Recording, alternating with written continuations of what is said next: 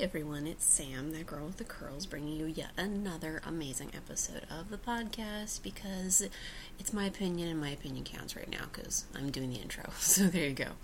Uh, this is episode 76 with uh, writer Paul Tobin, who I have seen and talked to a lot of different cons around the Pacific Northwest.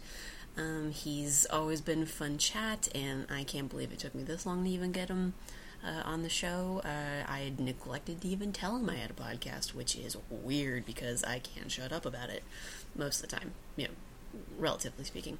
But uh, no, Paul is uh, great to talk to. He has a lot of amazing, you know, amazing thoughts and ideas about uh, the industry, about uh, writing as well. Uh, he takes me to task over uh, calling myself a writer, so uh, you'll hear that. And uh, we also decide to plot um, our eventual takeover of the world. So stay tuned to see how that goes about. All right? So please to enjoy episode 76 with Paul Tobin.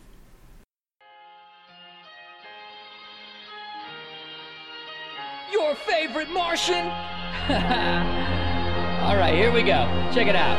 My grandmama used to tell me one day I would be king, and that it could be me to put these dreams into a sling and fling them like a bullet till they beam. The whole ruling regime in the melon, then I tell them that I'm gonna reign supreme. But it seems I'm a damn salmon swimming upstream. I scream cause I know just why the cage bird sings. I'll atone the king's throne, wear his treasure with pleasure, cause this job is temporary. Success is forever. Working every week at a job I can't Hello? Hi, Paul.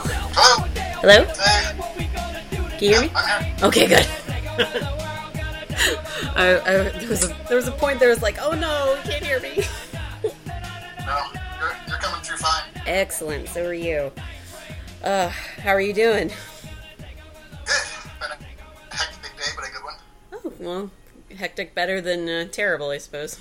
Yeah, I, you know, I actually like hectic better. I, I, I was just thinking the other day that um, I might add a whole bunch more to my schedule because I actually make better when I'm snowed under with stuff. Mhm. So then I don't waste any time whatsoever. I just get right into working. Whereas right now I have like my schedule like 90% full, so it feels like I should screw around like 50% of the time. Oh, it's like the dreaded, like, oh my god, I have some downtime, and then it's like, oh god, now what do I do with it?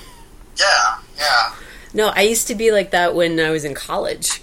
Um, I if I didn't have a book I needed to be reading you know, for a paper I had to write, it was something else. And then when suddenly that was taken away, like I graduated, I was just like, I should be doing something. like Yeah. something should be happening Yeah. right now. if I have a little bit of spare time, I tend to screw around a lot. So, so yeah, I'm thinking about adding a couple of projects. Well, hey, it's like the more the merrier, I suppose. I mean, if if if it works for you, then that's like the best. That's the best way to do what is basically your job. So, Right, right. I mean, it, when my schedule is overfull, I kind of get a little insane, hmm which I used to be really kind of bothered by. But I've found out that I'm pretty much insane anyway, so I might as well be insane with a lot of work just embrace it. insane. Embrace the Yeah. insanity, Paul. The fact that I will never be normal and I will always be a little weird. So It's why we love you. It's why we love you. So. oh well, good. Um, I hope you're you're cool with just kind of keeping it to like a tight hour. Um, because we're getting Sure. very close to when my bedtime is before I have to go to work. So Oh, really? You go to bed this early? Wait, you're in. I'm in Seattle. you're the West- Yeah, Seattle. Yeah, no, but I, I get up really early to go to work. So What's what's really early? uh, for me, it is about five o'clock. So oh, jeez. Yeah. I'm sorry. no, it's fine. That's not a time that exists for me. That's like.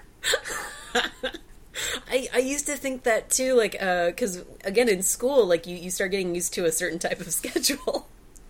and then when Right. you, you're in the adult world, you know, you know, quote unquote adult world, then you're suddenly like, there's a four o'clock in the morning? What? That's not real.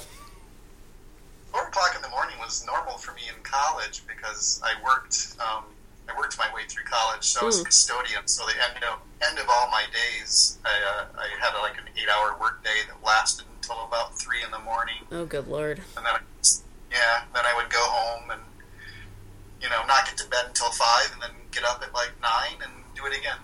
Well, yeah, especially when when you're young, you can do that. Like when you know you can survive off of four hours of sleep and be like, no, no, I'm good. I got this. You know. I did. I didn't have it though. It took Oh. like it took like a year and a half of that, and I thought I was doing pretty well because I was doing um, I was doing like 16 hours of classes, working a full time job, Mm. and teaching martial arts, Oh, good God. and everything was like everything was going along. I thought pretty well. I wasn't really having any trouble. But then just one day, out of the blue, I woke up and I was done. It was it was like no no like oh this is starting to get hard on me you know blah blah blah. It's like no I'm doing really well. I'm doing really well. I'm doing really well. I am done. it's like, nope. That's Yeah, it. It's over. said, yeah, quit. You just you just end up becoming uh, what's it, Bill Paxton and, and Aliens. Like game over, man. game over. Exactly. Yeah. I, I woke up with Bill Paxton. A common thing in college. No, it, I mean it is surprising like what you can handle until the day that you can't handle it. Right. It just like, and I really, I, I really didn't have any prior warning. I thought I was doing pretty good. You know, it's like, Mhm. okay, fine. I just woke up and they're like, nope, today, at least two parts of it need to end, and maybe all three. Maybe I'm just going to stay in for the rest of my life. It's like I don't need to get out of this bed. This is fine. I'm just gonna. No, no, why? Why get out of bed? I'm just going to end up going to bed sometime anyway. Let's cut out the middle. Stay here. Oh, it's so easy to just like fall back asleep. Like there, there are some mornings where I get up and I'm just like, do I really need to go in today? Like if I just stayed here.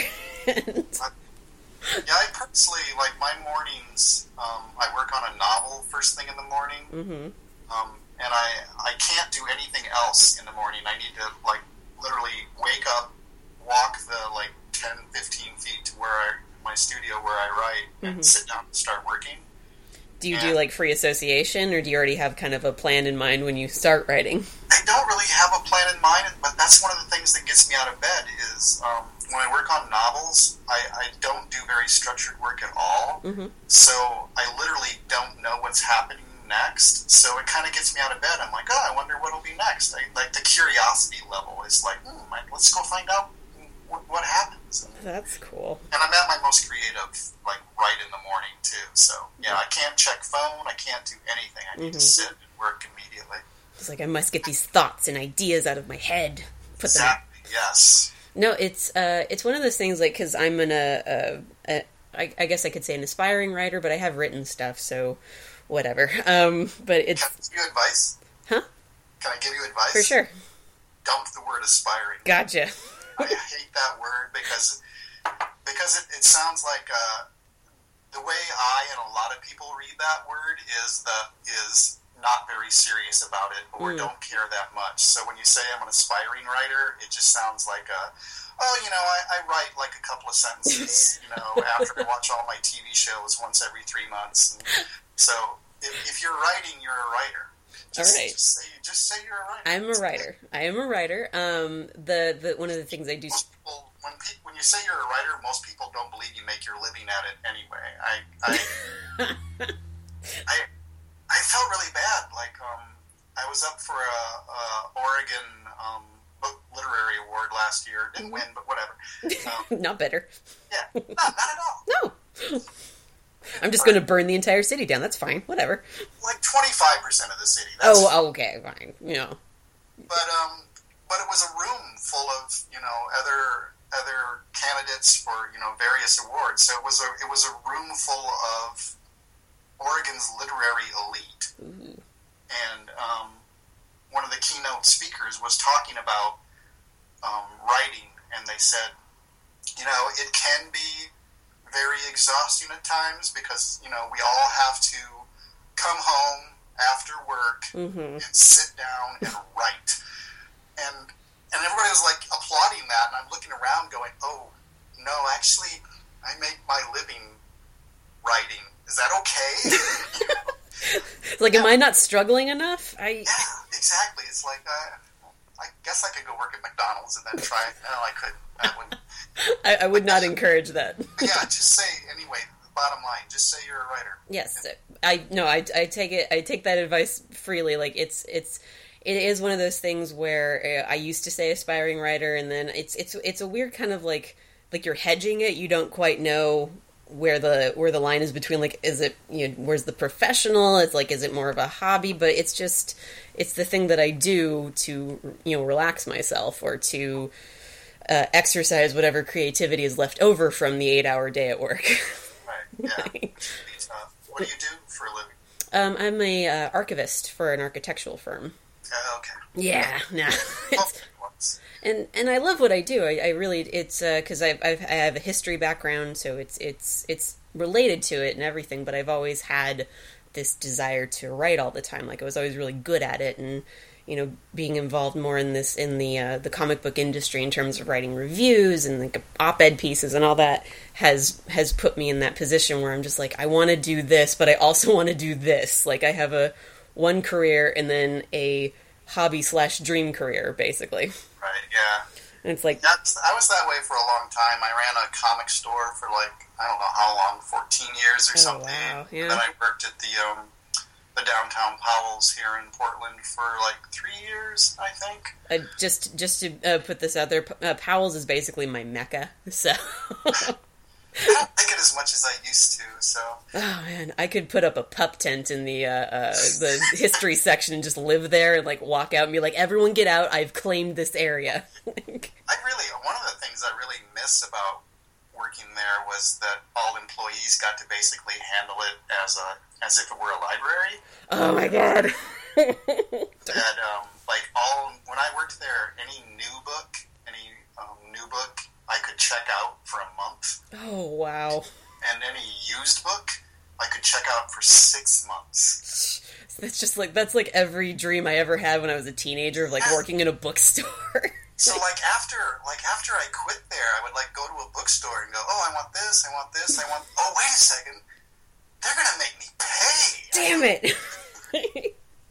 But, which is you know fair, but but I'm nowhere near as experimental with books anymore. Especially like like some of the books I used to like to get were art books, and, Mhm. and um, you know some of those is like oh I'd like to read this bio you know heavily illustrated biography of Van Gogh. Oh, this is eighty dollars. I know. Oh my god, like the textbook type of of, of Yeah. things. Oh, So they're the most interesting. yeah, so I can't I can't really do that anymore. So like my my my reading has narrowed since leaving there.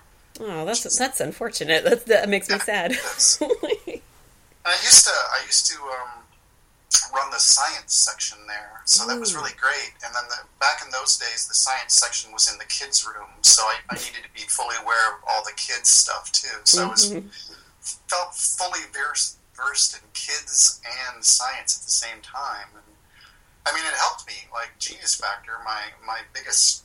I mean, not to put it in horrible terms, but my biggest paycheck right now is my Genius Factor um, novel series Mhm.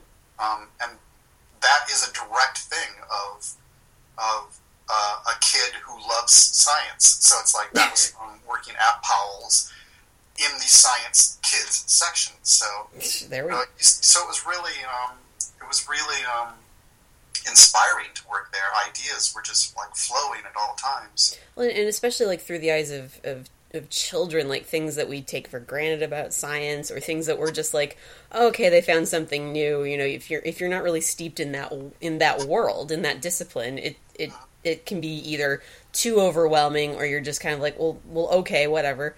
But kids are just like they just take it in, and they're just like, oh my god, that is amazing, and they're so enthusiastic and. Yeah, that was. I mean, that's part of the reason I like to do. I mean, I never want to be just purely a children's writer, but I mean, I have a lot of works that are geared towards younger readers, and it's that pure joy that I find so amazing. Like I'll never the. I've been to, um, you know, I'll go to a comic convention, and I've done some panels at comic conventions that are, are like three, four, five thousand people at the panel, and and it's like, okay, anybody have any questions? Nobody.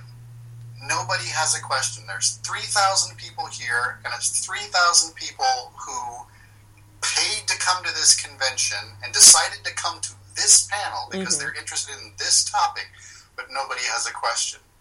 Versus when I was on tour for my first, um, for the first Genius Factor, um, the audiences were usually like maybe three or four hundred kids, Mhm. like shut down an elementary school, and I would talk to them for an hour or so. Oh, cute. And I'd say, any questions? And every single kid there would have multiple questions. Oh. And it was just like this excitement level that, that I found really engaging. I really enjoyed it. Well, and there- has to be like some kind because they don't necessarily have the filter yet. That you know, like as adults, we kind of go, "Oh, I have this question, but it sounds dumb," and people will probably look at me. And kids are like, "I don't care. I want to ask you, like, do you like spiders or you know that kind of stuff." Or, when's the last time you ate popcorn, Mr. Tobin? Which was one of the questions I got. I was like, Hmm, and you're like, you, and and the thing is, I can imagine, Paul, that you just give it as much seriousness as if someone's asking you about like you know economic policy or something like that. Where you're just like, well, and you've got like your your hands tented up against you know your your face, and you're like, hmm, interesting question. uh-huh, yeah. Oh, yeah, because, like, literally the, the question that followed up, how long has it been since you ate popcorn, was one of the most um, put me on the spot, really need to answer those questions all time. So, like, you know, give it a lot of thought and things like that. So it was like, yeah, every time I would say, okay, you, it was like a roll of the dice of like, is this gonna is this gonna be you know a bizarre question or one of the most astute questions I'm ever gonna face? you find like the next Einstein amongst all these kids. Right. It's like, I have a 15 part question. You might need to sit down for this. You're like, well, okay. Um, that was actually what I was going to ask you about um, because I read um, I read the the first volume of Bandette, um, uh, which uh, to me because uh, you and, and Colleen Coover are it's it's such a perfect all ages book. Um, be, and it's just it's so vibrant, it's so colorful, it's so joyful uh, and it's and it seems like one of those things where it's like this is not the norm anymore, and it really is kind of depressing when you think about that part. You know, That's part of the reason I made Bad Bandit is because there was so much, you know, grim and, and not have fun things. Like like I can't. There's so many. It's mostly in the superhero field, but not entirely. Um, there's other books where where you know there's like four, five, six hundred installments of of a story, you know, based around some hero or something like that, and you know it harkens back to um, what we were talking about earlier. Is like this person, this hero, this man or this woman. Every morning they wake up. Why? Why would they? Why would they enter this world again and again and again? It's like, oh, this, you know, this time, you know, the, the person I love the most will get, you know, killed, and, and you know, death and destruction everywhere, and there's no joy in my life, and, and it's like, what? Why isn't there any joy? I, I really, I detest that. I was talking with um, um, Mike Richardson um, on Monday. Yeah, Monday and we were talking about how to pace stories and and how if you set everything at like a low emotional level or a high emotional level or a low action level or a high action level no matter what you do it becomes horribly boring. Because if you just it, it's so many writers um, you see it especially in like action movies they go well if it's just pure action if it's just unrelenting action then that's really high drama. And it's like no it's it's not. Yeah, what you've done is create a level. It's just your plot line while high in action is still just level. It has no ups and downs. It has no it has no arc. It has no moments where you can take your breath. And if if everything is a high point it's no different than everything is a low point. point. And that's what bugs me about um, of unrelenting grim things is mm-hmm. after a while it doesn't it's not grim it's just it's just the way it is and so there's no emotional impact whatsoever yeah. It so just when I yeah so when I was doing Bandette and when I when I do Bandette what I do is I'm Bandette herself is pretty unrelentingly charming she's she really is. doesn't stop. But she's in a world that's not unrelentingly charming. The villains in them, I, I made sure that like Absinthe and Thirteen and the Voice and then the villain that's going to be in the fourth volume, they're actually really bad people. They're terrible people who kill and do do things. So, so while Bandette can be unrelentingly charming, there's there's different emotions that play in the book, and I think that's very important when I, uh, to me as a writer and also as a reader because if there's not a change, if there's not emotional changes or action changes, then to me the book just becomes this monotonous dribble. Yeah, if there isn't, you know, uh, like you said, if there isn't kind of that arc, then you don't really have the emotional ups and downs that you would need to to be invested in a book. Um, it and, and I feel the same way about action movies lately, especially with the superhero movies.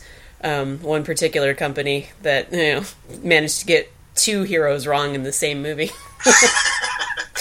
that was actually another major talk I just had the other day with, with a certain fellow. Yeah, that that movie. I, won't- I won't name any companies, but there's a certain company whose movies I just don't watch. Mm. No, I and, and I can understand it. I was actually my my uncle had stopped by uh, my house today, and, and we were just kind of chatting about it. And I was, I, I, I, it's weird how I don't think about it too much, but then when someone like starts talking to, uh, talking to me about superhero movies, I get so passionately involved in what is good about them and what's bad about them.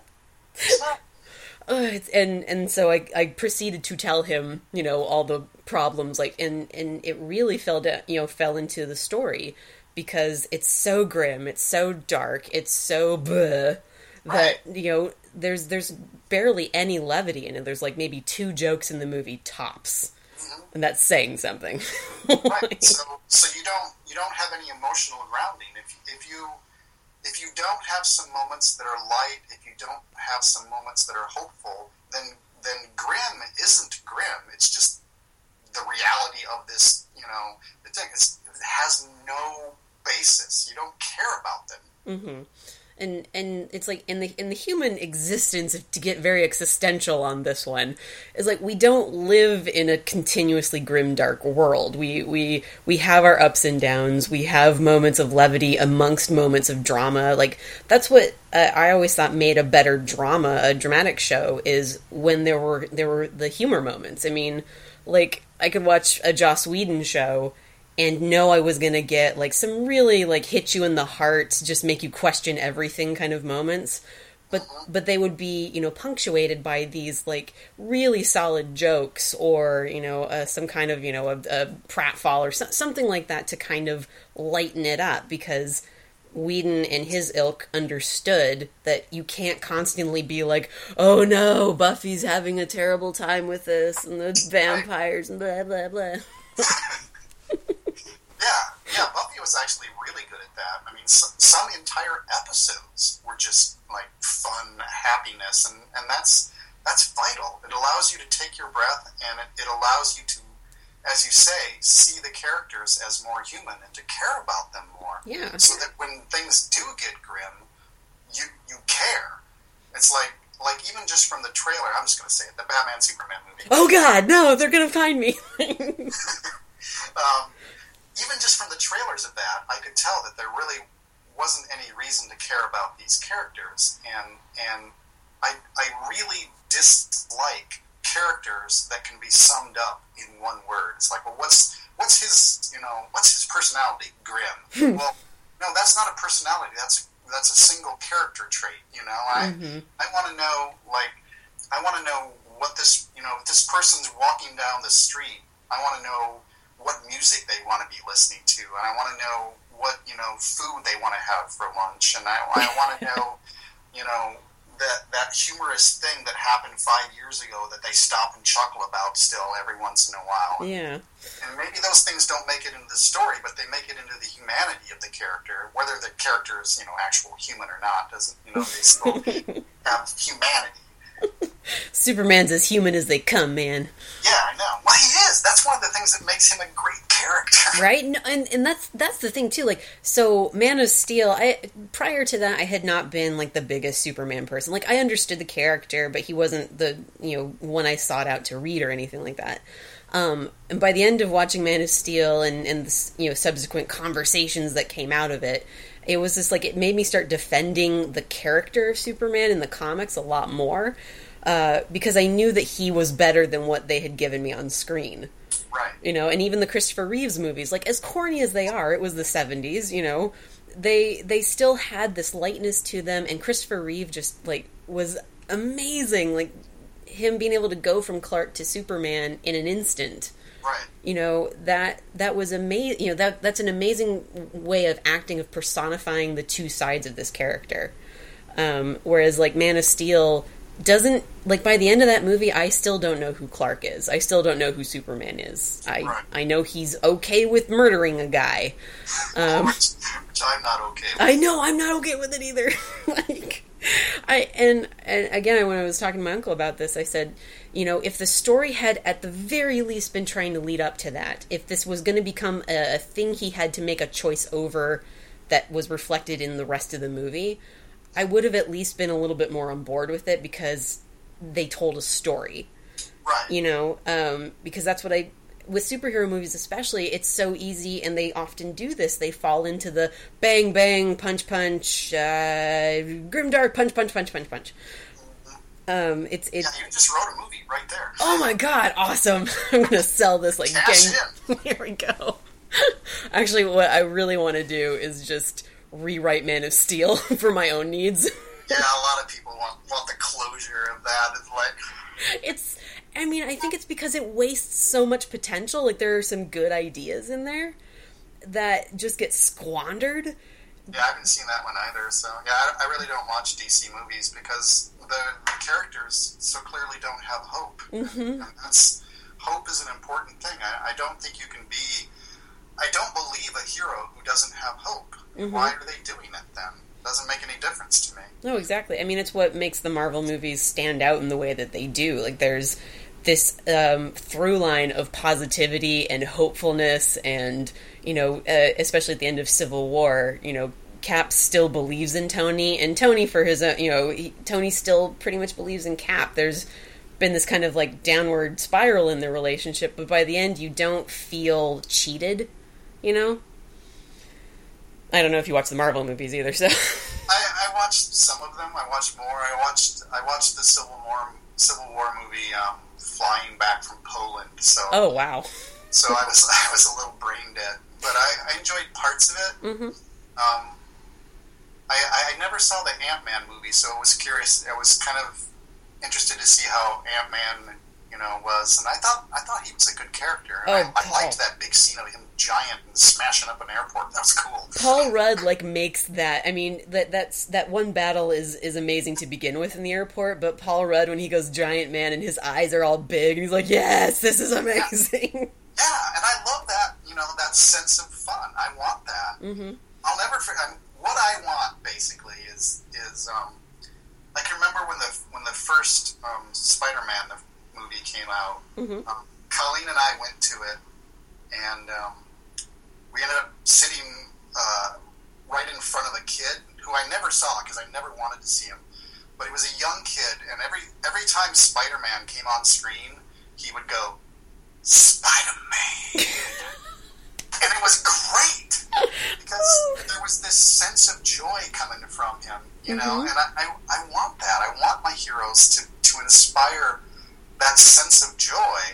Not whereas, you know, if I lived in the DC world, every time I would see a hero, I would I would start to cry and run because I know that either half the town around them is going to get slaughtered, or they might slaughter me. You know, and it's like there's no sense of hope. There's no sense of grandeur. There's no sense of of larger than life. It's Mhm. just it's it's to me it's no different than you know watching two volcanoes fight. You know, you don't have any personality, and they're going to destroy the town. So well, you let Disney get a hold of them, and those volcanoes are going to start having personalities, and they'll sing a couple of songs, and then they'll duke it out, and then they'll be best friends. um, now I want now I want a musical superhero movie. Now, oh my god, there's that, if that whole fight in the airport had been a musical number, it's, everyone's got their own particular like style of music that they're like singing and dancing to. man, Oh, that would be amazing. Actually, if you wanna if you wanna go down a fun little rabbit hole online, um, uh, when in those moments of distraction, I suppose uh, there is a team called I think it's StarKid, and they did like a Harry Potter musical, and they did one called Holy Musical Batman. that Yeah. sounds interesting. It is basically like they they kind of take the um, it's it's like the Nolan version, but kind of with a uh, '60s Batman vibe to it, and it's actually it works really well.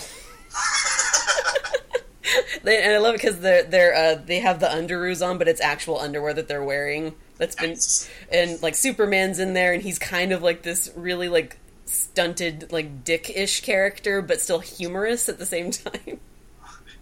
So many people think of Superman as a dick, and I love that guy. I know. I, I, I have so much more of an appreciation for the Clark is just a genuinely good man.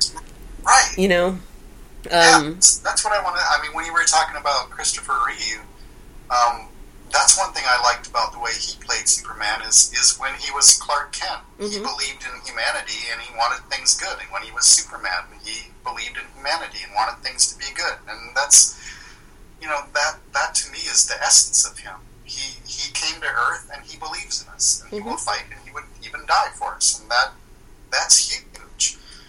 This whole I, I really hate the whole Superman as an overlord thing. That's not his character. It's it's, Mhm. it's the antithesis of his character.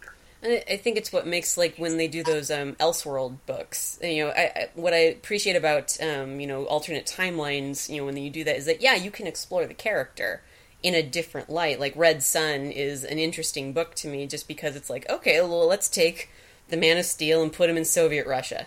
You know, how does how does that alter you know uh, the story? How does that alter him? You know, what what are the inherent traits of of of Kal El? You know. Um, and then you also get to see, you know, Batman in Soviet garb and, and whatnot. So, um, but no, it's uh, there's a one of my favorite stories is um, I think it's Darwyn Cooke and Tim Sale, and they did it was called Kryptonite, and it's fr- uh, like part of the story is from the perspective of the Kryptonite, and it's really interesting. But it also kind of it's also talking about Superman and he's experiencing fear and you know he gets caught in this volcano and then he has like this moment of like oh my god could I die you know and it's just him exploring that but he's still he's still being him he's still like going to his parents and being like look I'm having some problems can you help me I haven't seen that one. I, I I'll hunt it down. I've been on a Darwyn Cooke kick for like a decade now. Oh. I guess. he he was my intro to comics basically he uh, How so? uh, New Frontier. So I didn't, I didn't actually start reading comics until I was in college. Wow. And uh, yeah, they uh, DC was doing those um, animated you know adaptations and everything. And they did New Frontier, and I watched it, and I really loved it. And then I decided I was going to go pick up the comic book, and I haven't looked back since. Not really. so That's that's a good way. That's a good entry point. Oh. Cooke. It was so good, like, and especially because it appealed to the historian in me, because you know, Oh yeah. Yeah. It, it was just like reading that. I'm like, oh my god, are all comic books like this? I want this all the time. Well, New Frontier too was was was something where where the characters were the paramount part of it, and, Mm-hmm. and they would, he dealt with the characters as human beings rather than again like singular character traits, exactly. which, which was you know I consider myself a character writer, so that's that's hugely important to me. You can't Mhm. have a character that, that you can sum up in one word or, or you know one sentence. That they're they need to be they need to have a consistency, but they need to they need to be believable. And they're not believable if you can just say, well, that person's grim. hmm No, and, and I see that like in Bandette. I saw it in uh, in Mystery Girl, which was amazing, by the way. I really loved it. uh, also in uh, I Was the Cat. Uh, there are like these really strong characters that drive the story, but are very distinct in like how they approach the world. You know, their sense of humor, their uh, sense of duty or longing, all that kind of stuff. Like it's all there on the page. So this is my my gushing over your ability as a writer. So. That makes me feel good because that's exactly that's exactly what I what I want. I always think of characters before before stories because if I it to me I, I think of a character first, someone that I am interested in as as a creation, and then and then I start to wonder how they would deal with certain situations. That's Mhm. what's fascinating to me is to drop characters into stories and see how they interact with with the plot. Mm-hmm. No, and because I, I so how, how did I was the cat come about then? Um, I'm curious about that. Oh, that one was. Um, boy, you're you're you're talking to a guy whose memory is just terrible, which I often think is really beneficial for me Mhm. uh, because I, I'll forget massive things about stories that I'm working on, hmm um, which means that in a way, almost every day I approach a story as as if it's new. So if the story isn't there or if it's not being explained, I'm lost. So I have to I have to keep the story consistent. I have to know that what's there, um, and I can surprise myself. Like if I put a project aside for a month and read it again, I'm almost reading it entirely new because I will have forgotten it. That that's So- that's cra- that's crazy insane, but I love it. 'cause the- I mean, it's like you're almost you're your own editor, your own like creative director at the same time. Where you're just like, look, Paul. Yeah. If I could be honest with you, Paul. Because it's a huge moment for me because um, I can remember um, I can remember um, way way way back um, going to um, a comic convention as as a beginning professional. This would have been like early '90s, I forget. hmm Um, but um, Jim Shooter was, was a guy that was giving a talk. He was at a panel, and, and I, I went to the panel, and Jim was talking about um, back when he was editing at Marvel, and Frank Miller was working there, and Frank Miller was working on Daredevil. hmm Um, and Miller was in the offices, and Jim was in his office, and he, he suddenly heard Frank yelling like an epiphany type yell. And he came running into Jim's office and said, Oh, I get it. I get it now. I get what we're doing. We're telling stories. and and it seems like the simplest thing possible. It really does. And, and the audience all laughed at, like, you know, silly Frank Miller. Of course you're telling stories. Oh my god, I I want that to be a thing on the internet. Silly Frank Silly Miller. Frank Miller. Um, but to me, it was like a huge moment for me because it was it was an epiphany for me because um, telling is the important thing, and that's where almost all writers that I read fail is because they they get a story in their minds, and once that story is in their minds, they they falsely believe that their reader already knows that story because mm-hmm. since if you know it, why doesn't the other person? So writers will put down they'll they, they'll have like their story, you know, parts one, two, three, four, five in their heads, and then they'll write the story and they'll tell parts one, four, and five, leaving out parts two and three because they're so obvious. hmm They're not obvious to the reader. They're only obvious to the writer because the writer has them in his or her head. hmm But if you don't tell the story, it's not just having a story. Anybody can ha- have a story. Having a story is easy. Telling a story is the important part, and that's where Frank had his has epi- had his epiphany, and that's been something that really resonated me resonates with me to this day. Of you have to not only have the story, you have to tell the story. hmm So, me constantly forgetting my stories is actually to my benefit because when I'm reading, if something is missing, it's not there in my head anymore. So, so I'll be like, well, wait, why did this character do this? Why would they possibly do this? This is a really dumb thing to do. Whereas if I remembered the story, I would be going, well, they do this because later they need to do this. But that's a really poor way of looking at a story because if the reader is lost on, you know, you can't you can't say obviously they're doing this because of this one thing that I hadn't told you about. Oh no! See, here's where you just provide audio commentary for your books. Uh-huh. So, then people like are like, why would they do that? Oh, if you have questions about this, uh, skip to uh, track three, okay? Yeah, You can't do that. Um, Yet. I forget. Yeah, forget how I got up on this. I know we were talking. Oh, uh, about- we we were talking about I was the cat. Um, oh, I was just saying I have a bad memory for like the story. I know that um, I can't remember specific, but um, I think I was doing a uh, the book that was. Um, oh, I'm so bad. Anyway, um, I got commissioned to do a story, and I wanted to do a story about a cat, an old uh, mythological story about a cat. Um, and uh, the story got nixed, but I wanted to write a story about a cat hmm because I got in my head, you know, I was like full steam ahead, going to tell a story about a cat. Um, and then I started thinking about um, what would a cat do, and and to me, cats are. I love cats, I really do. Mhm. But I also think that they're really um, little demons. They're, they're they they want the world in a certain way, Mm-hmm. And um, and sometimes that means taking over the world because the only way you can get the world to be you know the way you want is to take over the world Well, of course. and of course they're going to do it in very um, devious ways because they're devious little soul stealing creatures so I mean, everyone knows this, right? I mean, that's just a standard fact uh, and then I, I also have a real love of history so I wanted to make a, a historical piece and then I started to think of well how can I make a historical piece because I don't really like um, just stories set in the past mm-hmm. because they don't resonate with, with readers as much.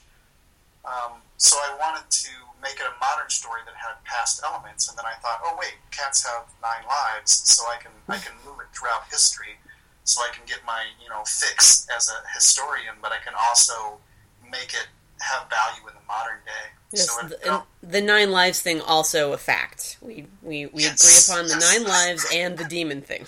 right, yeah. Gotcha. I don't want anyone to think otherwise about Right. cats. And it had to be a cat too, because I had so many people ask me. It's like, well, you're going to do a follow up, like um, I was the dog, and it's like, dog taking over the world is just boring as hell because every dog's plan for taking over the world is let's just all be friends. I'll make friends with everybody because they're all my pal. You know, which doesn't really make a good book. That's that's not good for di- diplomacy if it's not shrewd enough. I mean, Yeah, you can negotiate with a cat at the very least. right. You know, he's probably still going to kill you, but you can negotiate. Yeah, yeah. I, love, I, I really love that book. no, it's it's and Ben Dewey was perfect for it as an as an artist because he loves cats so much, Mhm. and um, and um, he also loves those historical elements. Um, so we worked really well together. No, I love his art. I have his um, his book of the the unfortunate circumstances, basically, which uh, is uh, an endless uh, fountain of wonderful humor for me. so, he has a great wit. He was doing that um, that book at the same time that we were working on um, I Was the Cat, and and I felt bad in some ways. I would read his you know his daily things and go, man, this guy's a better writer than I am. I feel bad, you know, using him up for whatever. That I used him up. ben, if you're listening to this, Yeah, you're a genius. I love you, man. there we go. no, it's uh, the that's one of the things that I did. Uh, I really loved about I was the cat as well is that um, again the history background. I also uh, probably since the day I was born, I've had cats in my life, so I I know what devious little shits they can be. They really are. they really are. And the the ones I'm currently you know uh, taking up residence with are uh, my my morning companions who seem to want to try to trip me at every every moment. so. that, that is something that fascinates me about cats is if if I happen to live with a person like scale wise I'd be living with a giant that was like 50 60 feet tall. And one thing I would specifically do is not hang out near their feet. They could crush me. Why- why do cats like continuously get under my feet? I don't understand that especially on a stairway. Get out of my feet. They're just like, no, I'm gonna stand right here or jump up on you as you're walking down. exactly yeah. What are your cats names? Um, my cats are uh, Charlie and Nigel.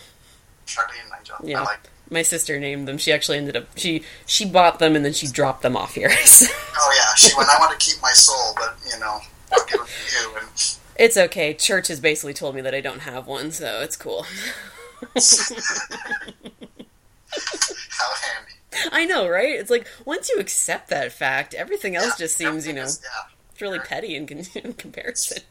the freedom. The road is open. Oh my god, so much freedom. It's just walk around going, all of you soulful bastards. when I take over the world, which I will someday. Yes. my a couple of my uh, best friends and I we, we actively engage in talk of how we would take over the world. Um, usually, it's it, it's it, it's endless amounts of fun for us just because it's like okay who's building the weather machine and why haven't they done it yet Uh, yes. like i'm usually in charge of finding the lair so um, i've been looking at moon real estate as well as volcano ice fortress you know that kind of stuff Yeah, that's that's a talk that I have a lot with my friends. Yeah. is, is the, is the we, we skip right past that whole take over the world thing and just assume that we're going to, yeah yeah yeah but it's like designing your base. is the important thing. That- that, that's the thing that I love about like um, Silver Age comics is is just how I mean uh, for good reason you know for for whatever purposes that they had to go completely out there and insane the fact that they did and are still like endlessly endearing in that way just makes me so happy because you're like yes of course someone would laugh that maniacally all the time and I would. yeah, right? Like, just stand there and just like gloat over your uh, exploits and how you bested the villain right as you tell them everything. Like, Maybe just having a volcano base. oh my god, that would be so cool. That's, that would be a solid month of me just like walking around a big fat smile going, I got my volcano base. It's like, what are we going to do, boss? We're not going to do anything. I've got a volcano base. I have succeeded. It's over. It's like I've achieved the amount I needed to achieve here, guys. I mean, volcano base. Uh-huh. like I don't understand why you guys aren't really happy about this. I mean, you are also here. Like, you just sit around like, guys, let's just take a moment to appreciate the finer things in life. Walk put some new art on the wall. It's so beautiful. put some new art on the wall, watch it melt. You know, get some ice sculpture. It never makes it in the door. I would actually probably tone down the heat. So Oh, okay. Yeah, but probably a, I don't like heat, so maybe maybe a volcano base is the best for me. I, I think you could like it for a little. You you could spend some time there, but maybe you rent it out to other villains. You know, on the side. Um, I mean, you could go and spend some time in the Arctic base. I mean, you could have several bases and then just like spend your time alternately. You know, going from one to one. Ah, I know one thing I want because um, I, I look at a lot of like I don't know if you know, but like Sotheby's, the auction house. Yeah, yeah, I know that. Yeah. They have their own um, real estate firm. Oh God. And if you look at their real estate, it's just so beautiful. And um, the two, the two that I can remember of like I really want that was there was a was a castle on Lake Hallstatt in um, oh I forget what um, country because I'm bad. But what I really liked about that one was um, it came with grazing rights. like you didn't you didn't own the nearby lands Mhm. but from tradition, whoever owned the castle was in charge of those lands. So the villagers that, like, if you own that castle, the villagers would have to come to you and petition for grazing rights. Oh my God. Yeah, I really liked that. And then there was a um, there was a castle in France in the Provence region that was just a beautiful castle, but it had like a real true moat Oh my God. and a drawbridge. And the thought, the thought of being in my castle and having my friends show up and like ring me and say, "Yeah, Paul, we're outside," and then me going, "Ah, that's cool, man. I'll lower the drawbridge." Just being a guy who got to utter, "I'll lower the drawbridge." Mhm. Like, that is success. I, I think it would be even better if you got to like shout it like to some kind of like servants or something like that. You're like, lower the drawbridge. Well, yes, I would have. I would have a servant that was his only job. Was just to pay attention when I when I yell lower the drawbridge or raise the drawbridge. Yes, you know he could just be your barker. I mean, you're just like you, you you're just like very soft spoken, but he's the one who's like, right, you know. exactly. Yeah. He's that dude in um was it Robin Hood Men in Tights? Uh, like when they're doing the archery contest, he's like, "The archery contest is about to begin." like That he's was actually really well delivered, by the way. oh, thank you. That. I try so hard, but no, no, like that is amazing. Like, that, first of all, that there are castles for sale. Oh, they're so beautiful. Oh, but I even like the grazing rights one because then you could just be sitting on some kind of chair that you put like in the center of the dining room or something like that. Yes. And you're just like, okay, next on the agenda. You spent like you probably spent at least two weeks picking out the ring that the oh. villagers would have to kiss. Of course, yes. The right. right? It, has to be good and like it has to be nice and big, but not too sharp. You know, you, you don't want them to hurt themselves. well, maybe. Well, I mean, just peasants after all. I guess it like how much of a benevolent dictator are you? Oh man, that is something I always think about. It's like if I did, like if I woke up and somebody said, "Oh, Paul, something happened yesterday, and now you rule the world." am I a good guy or am I a bad guy? oh, Like I feel, you know, as as a comic book writer, I or as a writer, I I want to I want everybody to be happy. I want equal rights for everybody. You know, I I think I'm a mm-hmm. fine, upstanding, moral citizen. But man, if I had complete control. you know that that slippery slope happen pretty soon because there's there's whole segments of America that have popped up recently that I'd be like, well, those people can go away, and it's like, wait, I'm starting to make that decision now of, of like, like- like if you don't agree with me, you are disappeared. I so I don't know. I mean, do we really need them? I mean, are you really contributing to my my world? You know? Mm-hmm. It's like, are they really contributing to the gene pool that we want to be promoting around here? And then you just slowly go into eugenics, and then you know you're Hitler. Um, Yeah, and hopefully it takes like 50 years and not like two weeks. You know? no, I bet on the two weeks part, Paul. You seem like the type. I'll, I'll, okay, I'll give you a month. How about a month? Oh, thank you so much. You're welcome. you can have the month. I'll remember this kindness you have just said. When I'm dictator, I remember that you were nice. Yay! Can I have Italy? No way! It's got so much cool art. I know, but that's my that's my home people. Like this is my ancestors. Uh, yeah. Like I Uh, we'll discuss it. Okay, fine. All right. Um, I have several cities that I would at least like you to take under consideration for me to have my fiefdom in. Oh, Uh, the city was is nice. Yeah. City. I mean, I don't need a whole country. I mean, what am I really going to do with a whole country? Um, but so much work. I know, like, I just you know, Daenerys can't even hold on to like one you know huge city over there in Essos. Like, uh, I'm. Dragons. So. I know, right? She's got dragons. She can't even hold on to this shit. like so.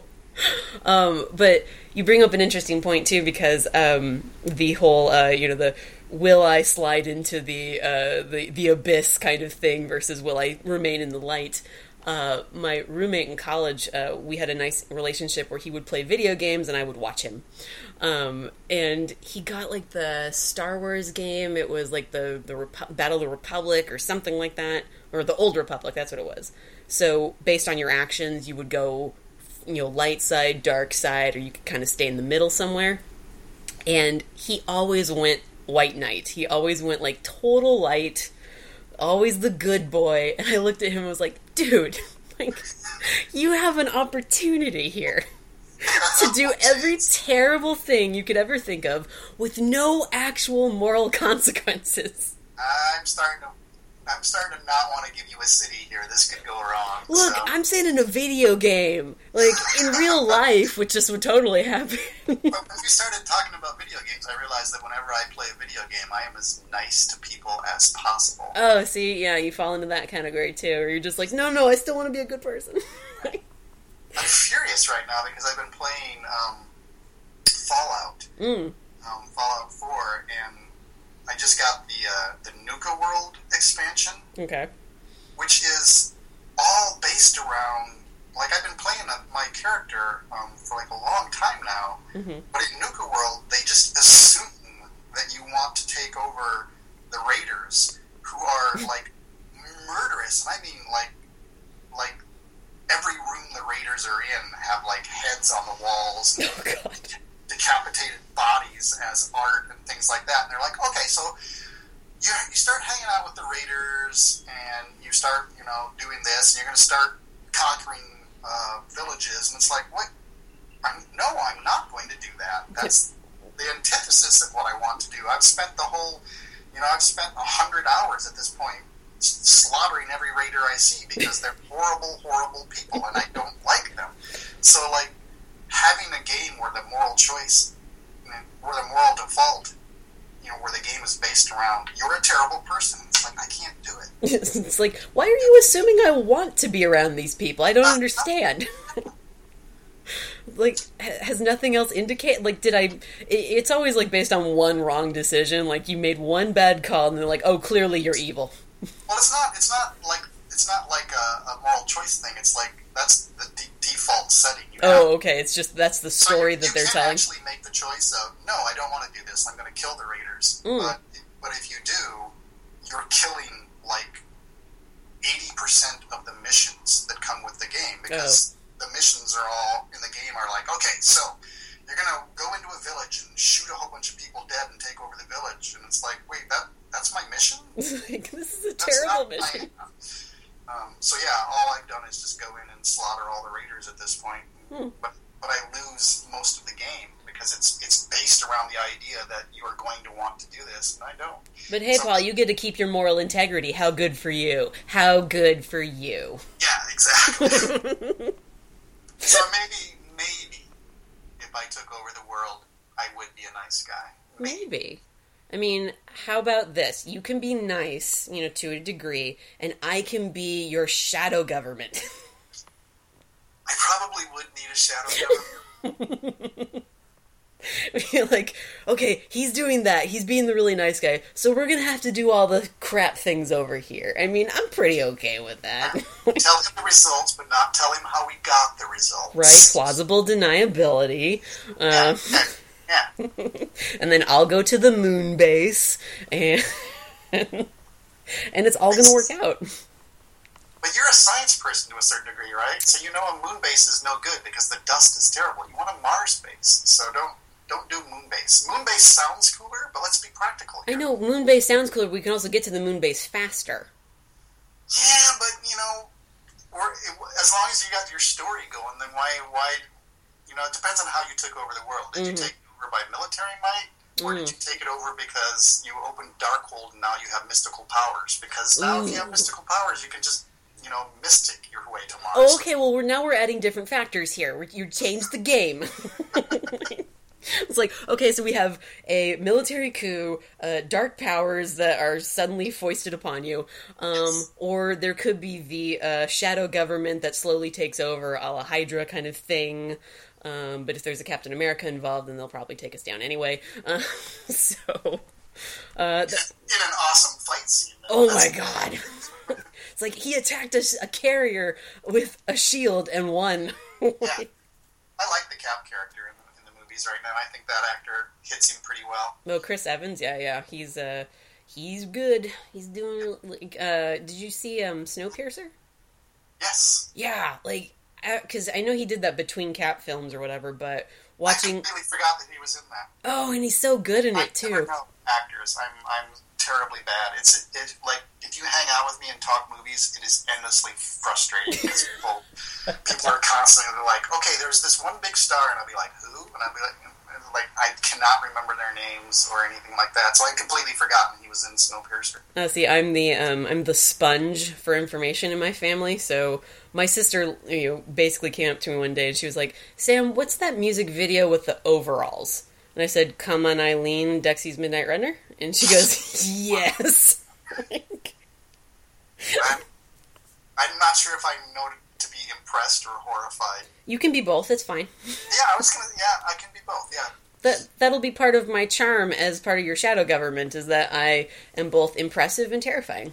and and charm is something I'm really looking for in a shadow gap cabinet. I can be quite charming according to some of my professors. So nice.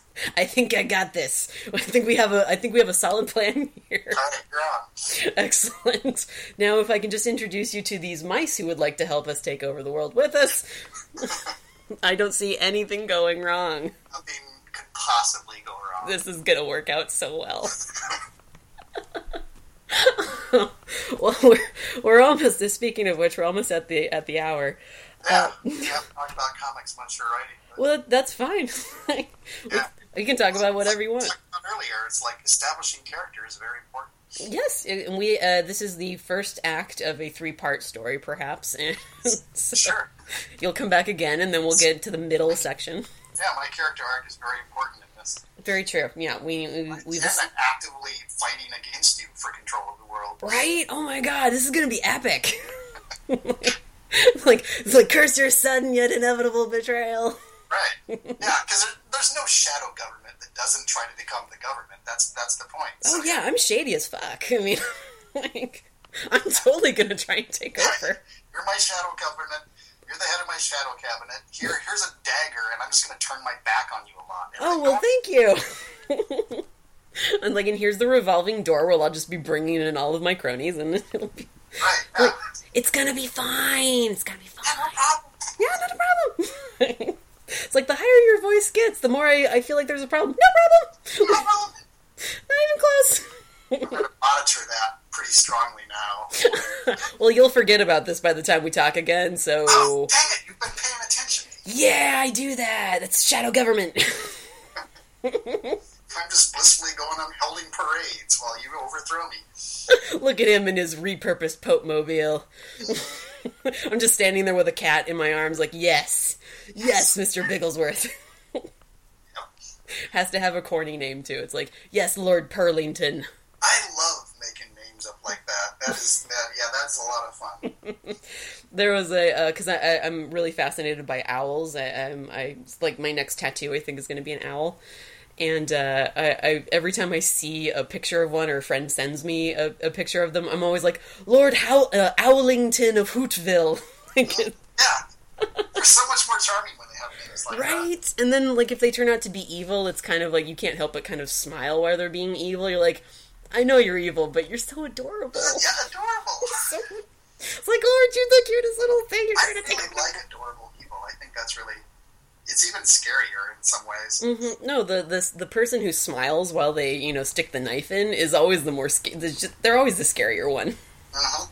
It's like uh, I can't. That's what you know. Certain horror movies will do it for me because I'm not a big like gore and jump scare person. I'm much more thriller kind of um, psychological um, horror movie person. Because once it gets under the skin, then I'm like, oh, now it's with me and I can't really get rid of it. Right? Yeah, yeah. I don't, I don't want people like yelling. If I, if I made a movie, I don't want people yelling during the movie and jumping up and things like that. I want them waking up at four in the morning, going, "Oh shit!"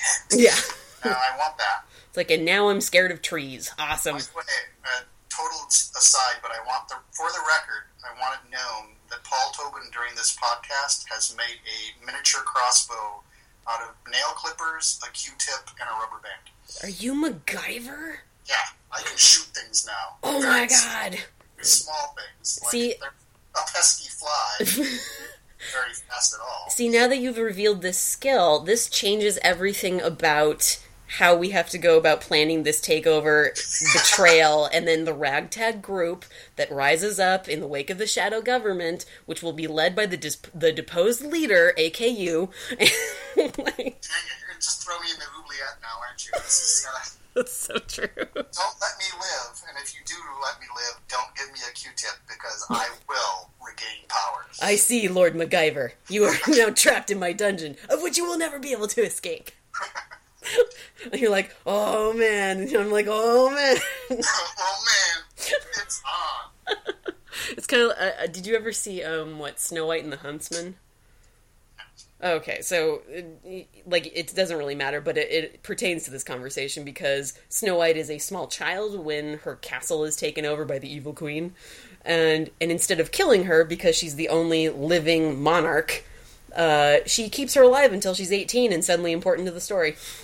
Yeah, why not? Yeah, I remember like getting out of that movie with a friend of mine who were watching it. I was just like, that seems like a really wrong move to make if you're a conquering warlord. Like, uh-huh. m- maybe don't keep the only living heir to the throne alive. I mean, but what do I know? I'm just part of a shadow government. Right. Okay, so uh, since we have really not talked about comics or writing all that much, but we have created a story, so we can we can piggyback off on this later. Um, uh, this is actually going to go up on Friday. So, is there anything you would like to promote uh, that's coming up, or any of your works that you just want people to know about?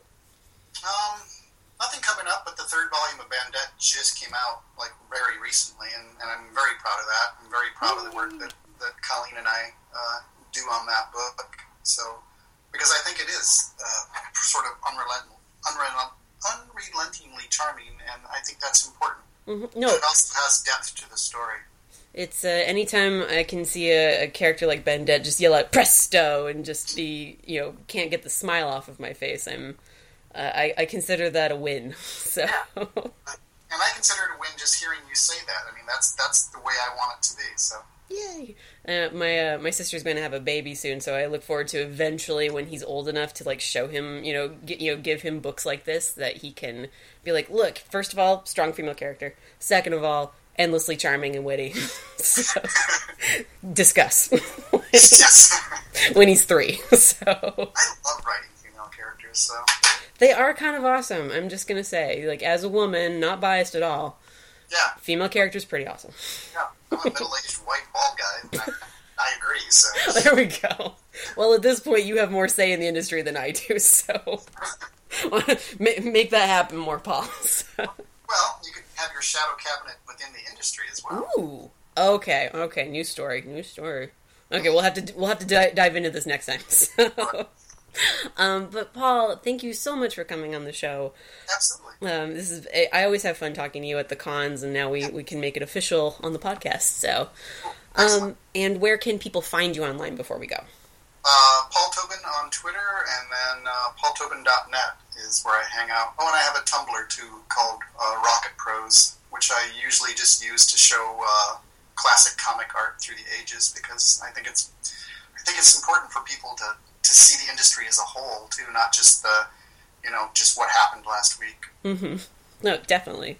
Um, and then details for Maniacal Geek and that girl with the curls because I don't know anything about consolidating brand.